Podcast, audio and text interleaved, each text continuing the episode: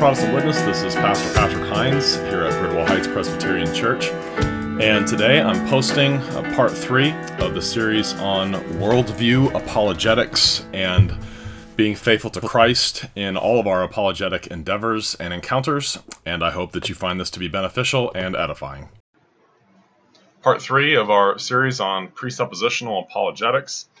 Um, I want to preface this section um, by pointing out that I'm standing on the shoulders of men who are uh, much bigger than me uh, Greg Bahnsen, Cornelius Van Til, Jason Lisle, Gordon Clark, um, and others uh, in our time, uh, Sye Ten Bruggencate, uh, James White, uh, and others uh, who have addressed themselves to the critical issues related to apologetic and evangelistic methodology. I've learned a lot from these men. I don't have a whole lot of, of original material to contribute, but um, I'm I'm awfully thankful for good good teachers and uh, good instructors and good writers uh, who have helped me tremendously to understand what Scripture teaches about evangelism and about apologetics. And so let's review real quickly what we've talked about already. First of all, what is a worldview? A worldview is a network of presuppositions, untested by natural science, and in light of which all of experience is interpreted. And the point I emphasized on that uh, definition is that a person's worldview cannot be tested, it cannot be subjected to scientific analysis, it cannot be subjected uh, to proof or confirmation by facts because your worldview is the lens through which you look at and interpret facts. Because of that, the, the, a person's worldview is granted the highest immunity to revision. It it is extremely hard to change someone's worldview um, because it, it resists being falsified with such um, ferocity. Uh, people hold their worldviews very tenaciously. These are not just uh, willy nilly ideas, these are things that are held very deeply and very personally by people. Notice a person's worldview cannot be tested scientifically, and that's that's one of the main things to remember because their worldview is that by which they interpret science. And therefore, this is absolutely critical for us to understand. The validity of a person's worldview cannot be tested scientifically, and therefore it has to be tested in some other way. As an example, the Christian looks, for for example, as at, at his eyeball. Uh, Christians, um, human beings in general, have marveled at, at, eyes, not just human eyes, but the eyes of animals, and uh, just what an amazing thing the human eye uh, and eyes in general are. And we marvel at what God created.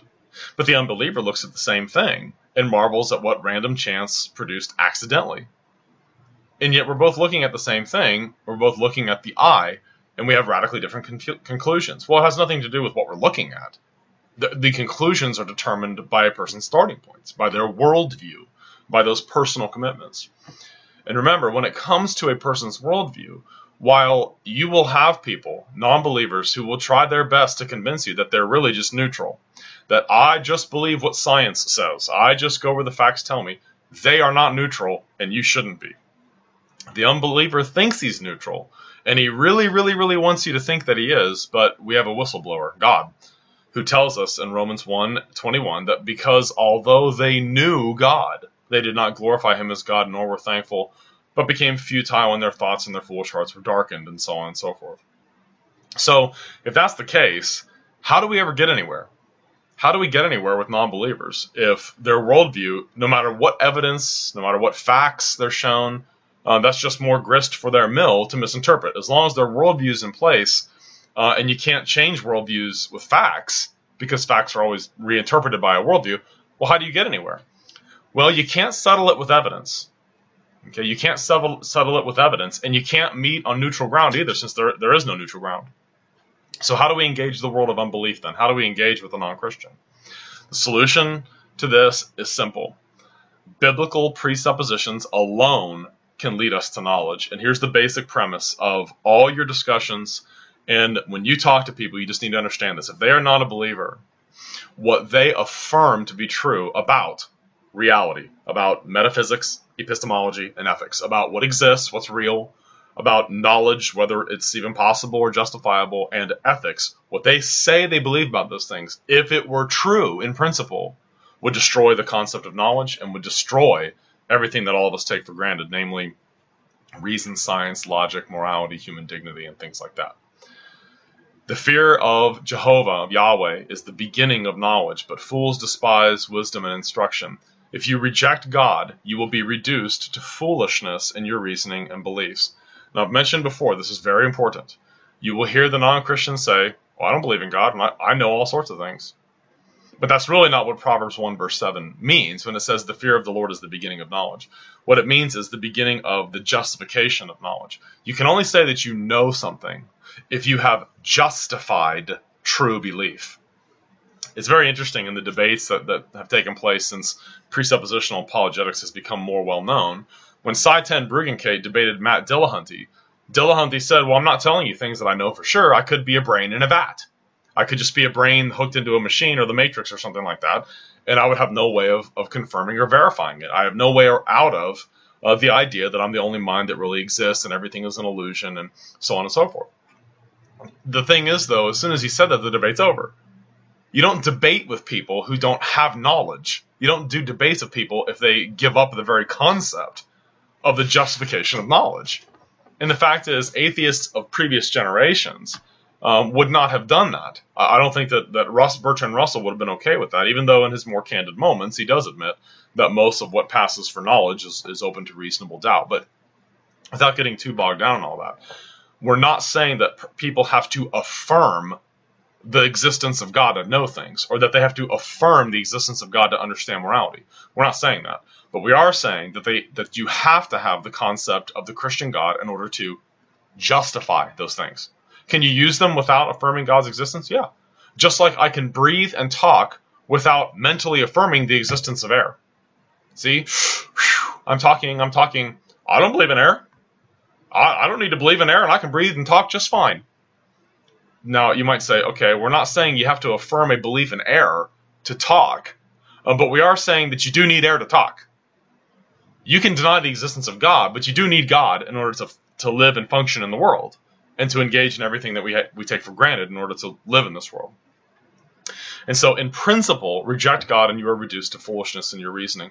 And it's our job to do that, to show people that if what they say they believe that's not biblical Christianity, if they if what they actually say they believe about the world, knowledge, and ethics were actually true, it would destroy the universe. It would destroy everything. It would destroy everything we take for granted for society to function. And people will say, well, again, but unbelievers do know things. Yes, they do, but only because they know God. Although they work very hard to suppress that knowledge. Okay, non-believers know their creator, and they do rely upon the biblical worldview secretly when it suits them. Okay, so it's very important uh, to remember that. The non believer does, in his heart of hearts, know God, but he has convinced himself that he doesn't believe in God. But in his heart, he does. So it's not that he's lying. When they tell you, I'm an agnostic, I believe them. When they tell me I'm an atheist, I do believe them. I do believe them. But I know that they're wrong about what they believe. They're telling you the truth. They're telling you the truth. It's just that they've convinced themselves that they don't believe in uh, the God that actually, by their lives and the way they live, they betray the fact that they do believe in Him. So, what I would expect to see is this if the Bible is true, which it is, if it really is the Word of God, which it is, what I would expect to see is this a lot of atheists, a lot of people who say very loudly, I'm an, I'm an agnostic, you know, I just, I'm not sure if there's a God or not, and I'm certainly open to the possibility, um, I would expect people to say things like that. There's no God. I believe in evolution. I'm an agnostic. I'm a Muslim. I'm a Mormon. Whatever, whatever form non-Christianity would take, and yet they live their lives as if Christianity is true. They'll live their lives as if God does exist, all the while saying He doesn't. Colossians 2 verse 3 says that in Christ are hidden all the treasures of wisdom and knowledge. Colossians 2 8. Beware lest anyone rob you or cheat you through philosophy, cheat you of the, the, the, treasures of wisdom and knowledge through philosophy and empty deceit, according to the tradition of man, according to the basic principles, that's the word stoicheia, worldview of the world, and not according to Christ. That is a command. Never to abandon your commitment to Christ and His Word, the Bible. As soon as you do that, you've been robbed. If someone says, Well, you can't just sit here and quote the Bible at me, if you allow them to get away with that and you stop quoting the Bible and you put the Bible aside, they won. You've been robbed of the treasures of wisdom and knowledge. You've been cheated through philosophy and empty deceit, according to the to the stoicheia of the world instead of that which is according to Christ. Do not let the unbeliever rob you of the treasures of wisdom and knowledge. I will never, ever lay aside the Bible in my discussions with anyone, any more than they would lay aside their commitment to evolution or their commitment to Mormonism or their commitment to Islam or their commitment to agnosticism or their commitment to, I'm a hedonist and I just go for the gusto and I don't really care about all these weird philosophical questions anyway. Whatever it might be. They're not going to set that aside, just as you should not set the Bible aside. I'd like to give you an illustration. Uh, I did a YouTube video uh, a while back called Bertrand Russell Taking Atheism Like a Man. And Russell admits in his little book called The Problems of Philosophy on page 44, and this is a quotation from Bertrand Russell It has been argued that we have reason to know that the future will resemble the past, because what was the future has constantly become the past, and has always been found to resemble the past, so that we really have experience of the future, namely of times which were formerly future, which we may call past futures. But such an argument really begs the very question at issue. We have experience of past futures, but not of future futures. And the question is, will future futures resemble past futures? This question is not to be answered by an argument which starts from past futures alone. We have therefore still to seek for some principle which shall enable us to know that the future will follow the same laws as the past. That's a devastating analysis, and he's exactly right.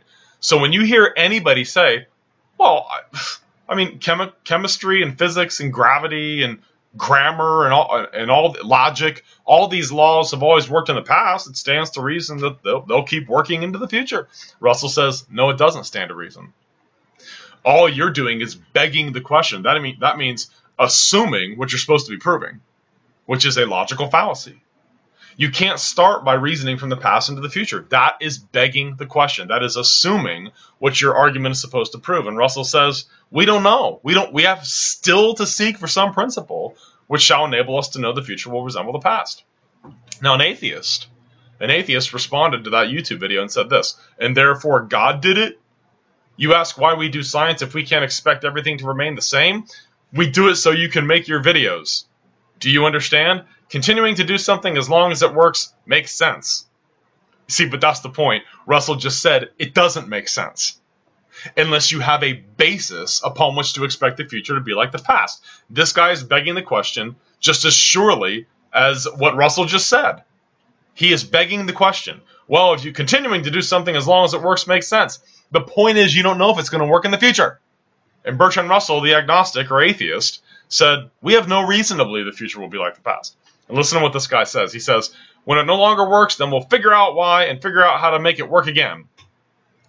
and I just think that itself assumes the uniformity of nature. That assumes the very thing that you're supposed to be proving. Question begging, question begging, question begging. Just the irrationality of this guy just blew me away. And then he says this listen, here's how he's trying to rob me of the treasures of wisdom and knowledge. Listen very carefully to what he says next. Could you show me one way that God reveals himself? Please do not use the Bible. I responded to him, Thank you kindly for responding. The reason we are able to do science is God upholds the universe's law-like character by his power and providence. God promised this to us in Genesis 8:22. While the earth remains, seed time and harvest, cold and heat, winter and summer, and day and night shall not cease. Every fact you know is proof that God exists because you couldn't know it without him. Once again, Russell admitted that in the final analysis, knowledge is not possible. Proverbs 1:7, the fear of the Lord is the beginning of knowledge, but fools despise wisdom and instruction. The beginning of the justification of knowledge is the fear of the Lord. You forbid me from using the Bible? You won't relinquish your worldview to discuss something with me, so why should I relinquish my worldview to discuss anything with you? Without the biblical worldview and the existence of the Christian God, science cannot be justified, reason cannot be justified, laws of logic are reduced to mere human conventions, human dignity is meaningless, and right and wrong are utterly arbitrary. That's what your worldview gets you. Notice I did what the Bible tells me to do in Colossians 2:8. I refused to allow this guy to take the Bible from me. He walked right up to me and tried to cheat me of the treasures of wisdom and knowledge. He said, Show me how God reveals himself, don't quote the Bible. And I'm like, No, I'm not going to lay the Bible aside to talk to you any more than you're, you'll lay your worldview aside to talk to me. Isn't that amazing? People are so deceived. They actually think that they're neutral and they demand that you become neutral. And yet we have to point out to them, you are every bit committed as committed to your perspective as I am to mine. The only difference between us is your perspective makes everything we take for granted irrational and crazy. My worldview allows for a foundation, gives us the foundation for everything reason, science, logic, morality, the uniformity of nature, the validity of inductive reasoning, science, everything else. Without the Bible, we have nothing. We've conceded defeat before we even begin to talk. He explicitly said, Don't use the Bible. I can't do that. I'm a Christian. I'm sanctified by the Word of God. I don't set the, the, the, very thing that sets me apart, I don't set it aside. The very thing that is definitional to my perspective, I don't set it aside in order to argue about my perspective. It doesn't make any sense. He wouldn't do that, and I shouldn't either. So remember, when it comes to neutrality, they aren't, and you shouldn't be. I stayed committed to Christ, in whom are all the treasures of wisdom and knowledge, and then tried to force him to be consistent with his own atheistic worldview, I pointed out the consequences of his own presuppositions. That's why I said logic is a mere human convention, morality is totally arbitrary and relativistic. That is the key to apologetic engagement. When people want to attack the faith, we know at the outset of our conversations with them that they cannot justify any knowledge claims, and yet they will stand there and make those knowledge claims over and over again. All we need to do is stay committed to the Bible and then point out that their own worldview destroys the very foundation of the claims they're making. Greg put uh, Bahnsen put it this way: the proof of Christianity is that without it, you can't prove anything. For human beings to know anything, there must be certain things which are true that have to be absolutely true. These are the preconditions of intelligibility. What I mean by that is this for our experience as human beings through time to be understandable and meaningful so that we can function and move about in this world, there are certain things which must be true and which must be taken for granted as true. And even that atheist that bit on my video and posted that response, he assumed every one of these things, even though his worldview destroys the very possibility of them. Those three things are laws of logic, the uniformity of nature, and absolute morality.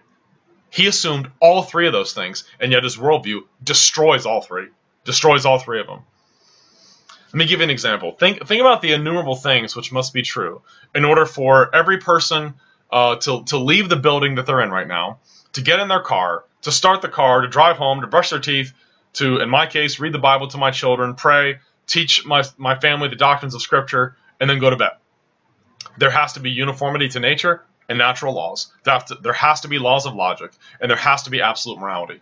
There has to be laws of logic, the correct way of thinking in order to make sense out of the universe. If there weren't laws of logic, then you wouldn't be sitting there watching this video um, evaluating what I'm saying. Laws of grammar as well. I've always loved my favorite Nietzsche quote of all time. My favorite Friedrich Nietzsche quote of all time is the quotation where he said, I fear that we are not yet rid of God because we still have faith in grammar. Think about that. Here you have Nietzsche, the the Madalyn Murray O'Hair of his day, back in the late 19th century, you know, writing through gnashed teeth and then realizes he's trusting in universal, invariant, non-material entities called laws of grammar in order to write everything he's writing. But he knows he hates God and he doesn't want God to exist and he's trying to be consistent with that and he's man, I guess we're not yet rid of God because we still believe in grammar, he says. I like that. He, he was an atheist who took atheism like a man, unlike his modern counterparts who who think they have a right to use grammar um, without having a foundation for such laws. So, laws of logic are essential. Um, the uniformity of nature is another one. The consistent law-like fashion in which the world around us behaves. Laws of nature do not arbitrarily change. Of course, people will say, "Well, you believe in miracles." Yeah. What makes them miracles is that they're it's nature going out of its normal course people will say, "Well, I don't believe that Jesus could rise from the dead because men don't rise from the dead," and that would be that would mean that that's a miracle, and, and miracles can't happen. It's kind of like, well, well, yeah, that's why it was pretty an amazing thing when it happened. It was a miracle. It was nature going out of its course by the finger of God. So the uniformity of nature is something we have to assume in general in order to function and live in the world. Thirdly, absolute morality. There are things that are always right and always wrong in all places for everyone. Every atheist that has ever bit on a video I've posted and has commented the, the way that that guy did obviously has a an absolute universal moral standard. He thinks it's wrong for me to post things like that because they're not true. For some reason, even though he has no reason to, to think this way. For some reason, he thinks that it's immoral or, or bad or, or wrong or evil or something like that for me to do that. And so he does believe in absolute morality. Unbelievers believe in all three of those things at all times. If you didn't, no one would be able to communicate. Laws of logic, the uniformity of nature, and absolute morality. Even though all three of those things make no sense given all forms of non Christianity in the world.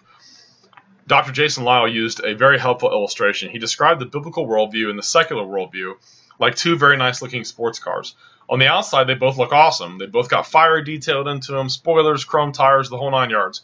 But you open up the hood to see the engine of the biblical worldview, and there's a perfectly tuned 12 cylinder engine just purring away, ready to peel rubber. You open the hood on the secular worldview, and it's filled with rotten banana peels, candy wrappers, chewing gum, and cobwebs. What does the illustration show? that those who reject the biblical God and his revelation in Scripture can never really get anywhere. So to get somewhere, they have to get out of their car and into ours. They have to presume on things that only make sense and are only rational within our worldview, not theirs. So they have to borrow our presuppositions in order to fight with us. They have to borrow our worldview and abandon their own in order to argue.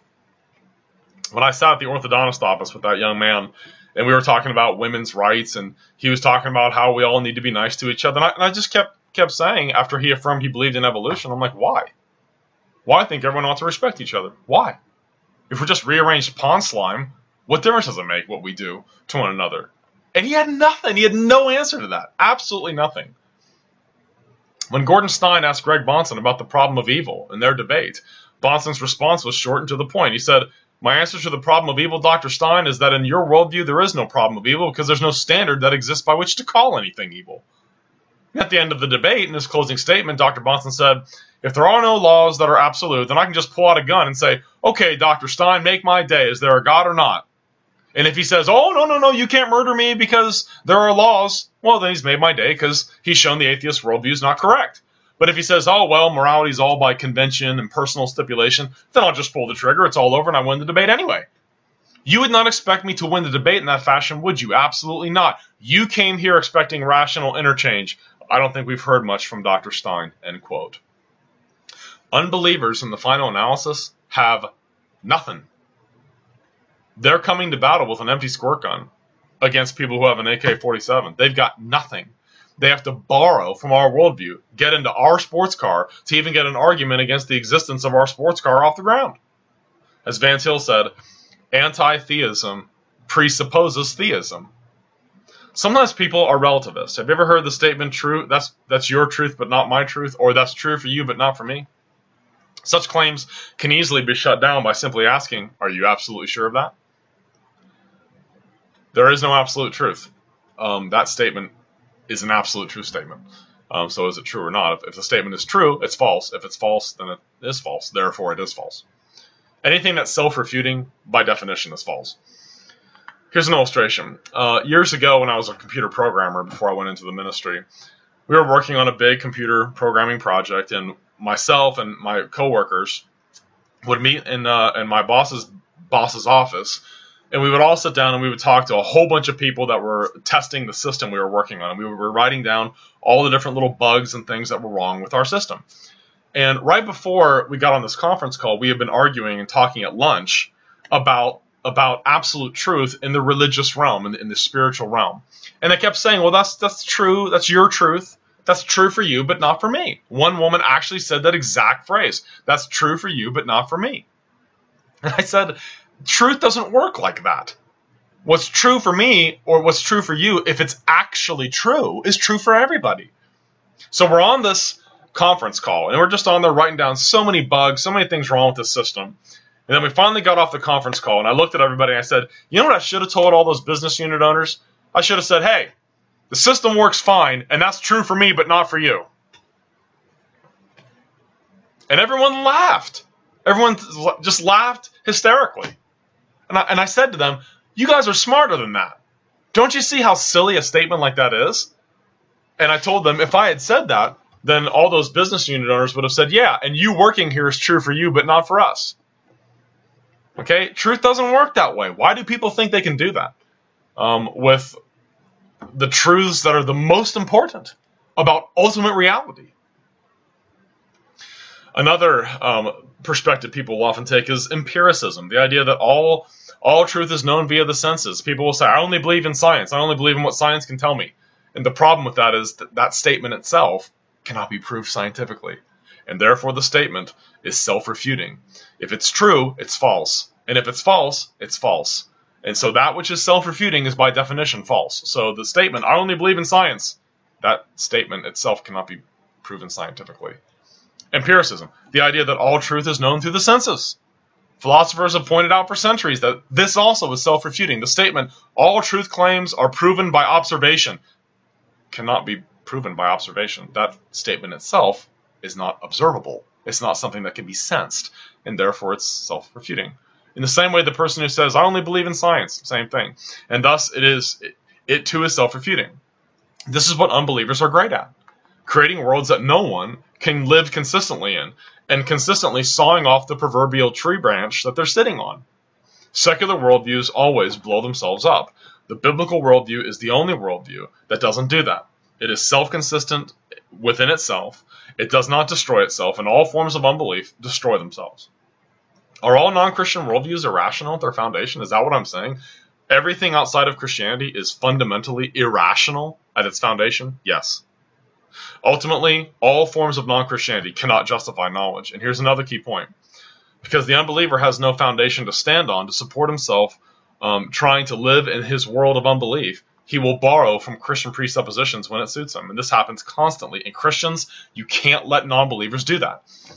If I'm ever talking to a non Christian, as soon as they make it known they're not a believer and they don't believe the Bible, as soon as they use the word should or ought or good or evil or bad, I stop them immediately.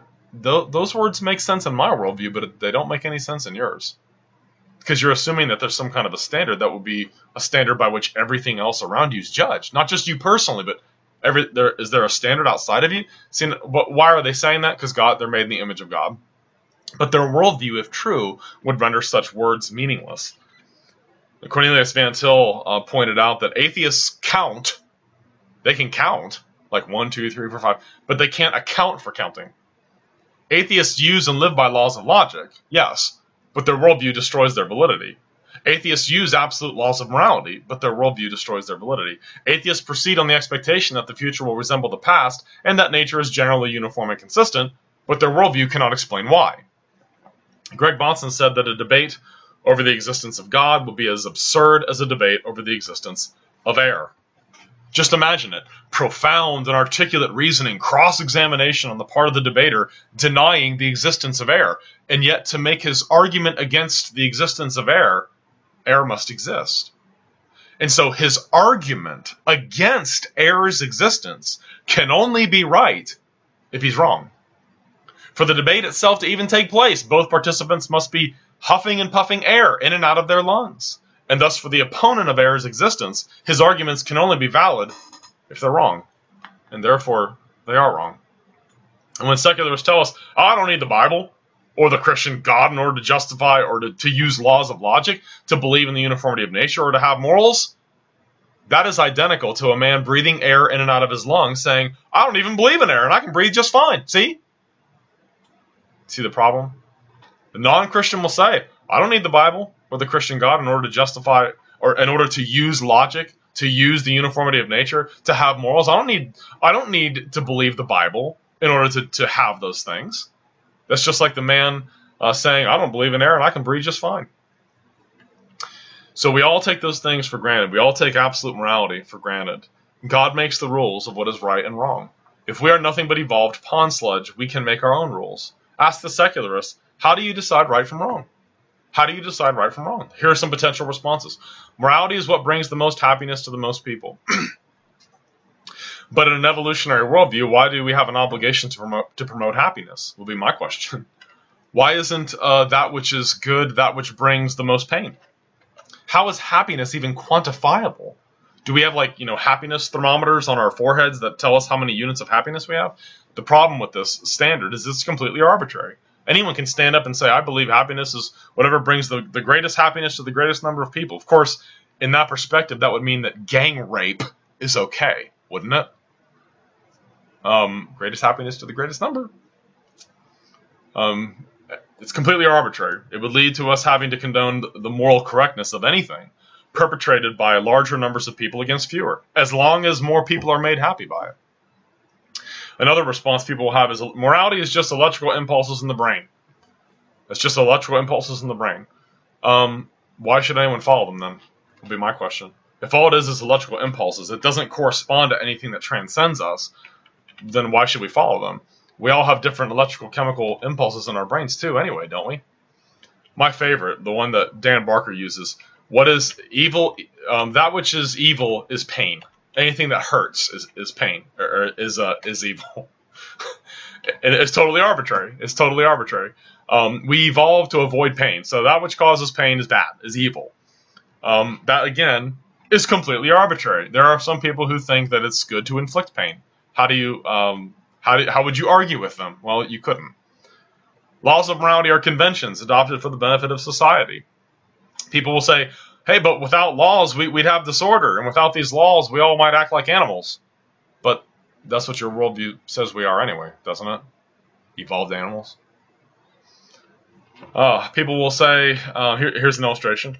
Consider a secularist who expresses outrage at a violent crime he sees a story about on the news and says, I can't believe someone would do that to a little child. That person should be put in jail. Uh, you could easily just point out to them, what are you complaining about? In your worldview, that's just natural selection. The strong kill the weak, and that's how the strong survive. Survival of the fittest. Why, why are you acting with moral outrage against natural selection happening? Another application of this illustration about murder. Why aren't people outraged when a hawk kills a mouse? Or a snake kills a chipmunk? Or a bear catches uh, some kind of an animal and eats it? But they do get outraged when a big man kills a little child. Isn't that inconsistent? If humans are just animals, then murder is just animals killing animals. I mean, some animals eat other animals. Do we put bears in jail? Do we put uh, snakes in jail? Do we put hawks in jail? for catching little squirrels and mice? If we ought to jail people for doing that, why not throw hawks and snakes and bears in jail too? Just animals killing animals, right? One last point. Why did the secularist react with outrage over the murder of a little child? Why, why would he, that make him react with outrage? Because he's created in the image of God and he knows that murder of a little child is absolutely wrong. And yet his worldview, when taken consistently, cannot explain why. And so our task as an apologist, as a Christian, uh, in defending the faith, is simply to get non believers to be consistent with their perspective and not to allow them to get away with borrowing from our worldview. If you force them to be consistent with their own perspective, doing evangelism and taking apart their worldview is actually quite easy to do. And so you can get back to talking to them about Jesus and about the need to repent and come to faith in Him.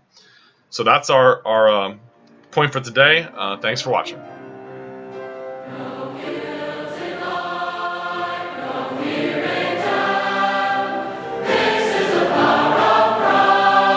This is Pastor Patrick Hines of Bridwell Heights Presbyterian Church, located at 108 Bridwell Heights Road in Kingsport, Tennessee, and you've been listening to the Protestant Witness podcast.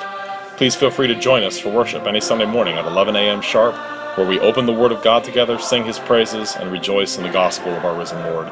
You can find us on the web at www.bridwellheightspca.org. And may the Lord bless you and keep you. The Lord make his face to shine upon you and be gracious unto you. The Lord lift up his countenance upon you and give you peace.